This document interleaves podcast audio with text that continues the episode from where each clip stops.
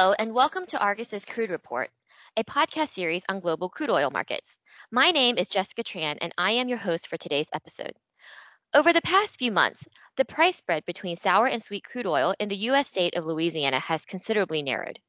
This is thanks to a number of things, but mostly because medium sour crude has become a little harder to come by on international markets. In comparing Louisiana's main sour grade called Mars and sweet grade called Louisiana Light Sweet, or LLS, the discount averaged 53 cents per barrel in the August trade month that ended on Friday, which is the second tightest average since Argus launched volume weighted average assessments in the early 2000s, with the tightest being in the July trade month at 31 cents a barrel. To discuss the market dynamics behind this, I'm joined by Argus reporter Alex Endress.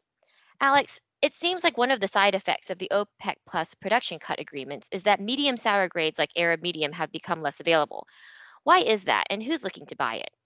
Sure. So, you know, if we look at one indicator of, um, you know, what's going on here, Saudi Aramco uh, actually increased its official formula price to the Asia Pacific for the third month in a row. And so for Saudi Aramco's sour crude, that means that its Arab medium cargoes were priced at, you know, roughly a dollar twenty-five a barrel premium to the average of Oman and Dubai benchmarks or you know about a dollar higher than its price relative to those benchmarks for July.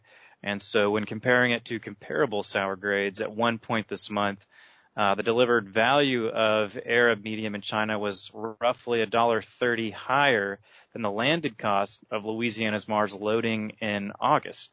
So even though Asia Pacific refiners traditionally rely on Mideast Gulf supplies, um, they've also found um, an alternative that could be cheaper in Mars.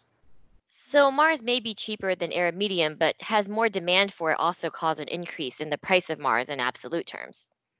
Yeah, so if we look at um, some of the prices of, and what we've seen at the U.S. Gulf Coast right now, you did mention um, the spreads between Mars and LLS. So um, the second tightest Mars discount to LLS during the prompt August trade month that ended on Friday, and uh, before that it was at the uh, the narrowest discount in July. Um, and you know we've we've also seen this sort of relationship with other grades and other prices. So actually, if you compare Mars to WTI Houston, um, it averaged an eight cent premium over the August trade month, and so and it hasn't been at a premium and and it hasn't averaged out at a premium over the trade month in about a year. Another thing that we could look at, you know, we know that Argus just launched this new um, Argus AGS marker, uh, which is Midland sourced uh, crude at the Gulf Coast. And uh, it's a good opportunity to compare it actually to the Argus Sour Crude Index, which you know is is uh, accounted for by Mars, Poseidon, Southern Green Canyon, so medium sour grades. Actually ended the trade month with ASCI or the Argus Sour Crude Crude Index at a nine cent average premium over the Argus AGS marker. Um, so yeah, those are some indicators to look at. Okay, so shifting gears a little bit to actual volumes, how much of Mars has actually been exported?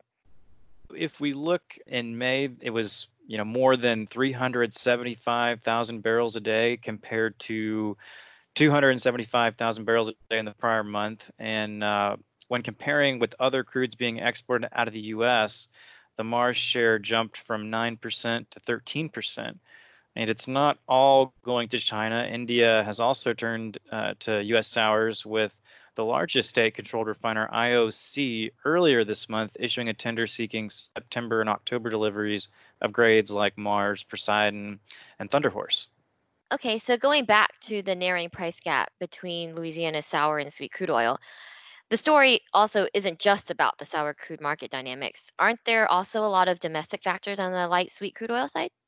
Absolutely. You know, we have been talking about um, the international factors working on Mars, but uh, light sweets have, have actually been pressured lately at the Gulf Coast, and um, yeah, and, and part of that is because of the um, high stocks that we've had that we've seen. So uh, the build that we've seen in light sweet stocks began after U.S. crude prices fell to record lows, and that includes the negative settlement on April 20th, which did result in a deep contango. So companies sought crude storage to help alleviate the glut and to allow for sales in forward months at higher prices.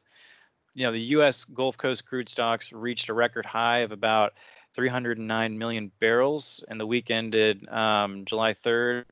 So it's roughly a five million barrel uh, weekly build that was um, that we saw there from that data from the U.S. Energy Information Administration or the EIA. And uh, since the week ended May uh, 15th, the EIA weekly data reports indicated ensuing record Gulf Coast tallies, which uh, actually did help push total commercial U.S. crude stocks to record tallies um, during that same time period. Sometimes we do get a draw, but over the time period, we have seen in different weeks um, sort of successive record highs. Um, and that's even happened at times when uh, the Cushing, Oklahoma hub storage figures have have been down, and they're and they're definitely down from what we've seen in early May. And you mentioned the the SPR, so the Strategic Petroleum Reserve supplies have also been a factor. Know, but rather than staying in storage for a long time, these SPR supplies could be available as soon as August or September, since much of the recent build has been a result of moving privately owned crude for short term storage through a U.S. Energy Department auction. And so we did see that crude stocks in the U.S. SPR were at about 656 million barrels, and the week ended um, July 17th. So that's roughly steady from the prior week, but up by about 21.1 uh, million barrels from the first count of the year. So SPR stocks are not included in the overall EIA commercial crude inventory figures, but as we said, they could be um, available as early as, as August or September because of this privately owned storage. Yeah, it's a lot of factors going into play. Um, so I know you watch these markets all day, every day. Any venture on what to expect in the near future? Yeah, I think there are several uh, factors again at, at play here, and I, I think just from from looking at uh, some of the recent uh, events, I mean, one thing that's definitely been discussed is the Dakota Access Pipeline, which was um, ordered to be shut on uh, July 6th.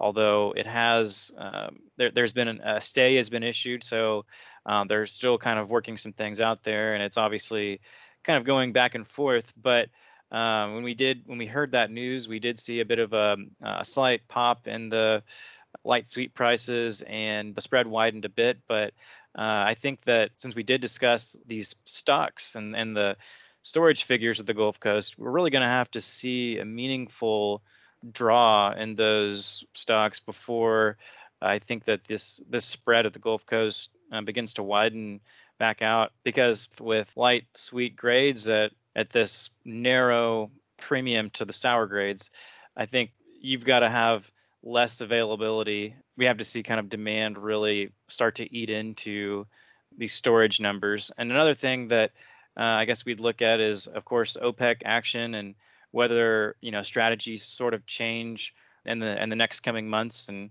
which could be related to uh, COVID 19 and how the numbers there uh, develop. I think part of it is, you know, if we get a vaccine, maybe we start to see economies open back up, and that could feed some of the demand that has, uh, I guess, compressed all of these crude prices over the past few months.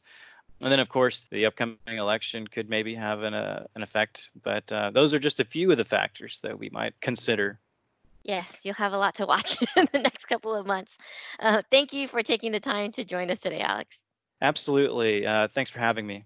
To track these markets, including price movements, market commentary, and analysis on a daily basis, subscribe to Argus America's Crude.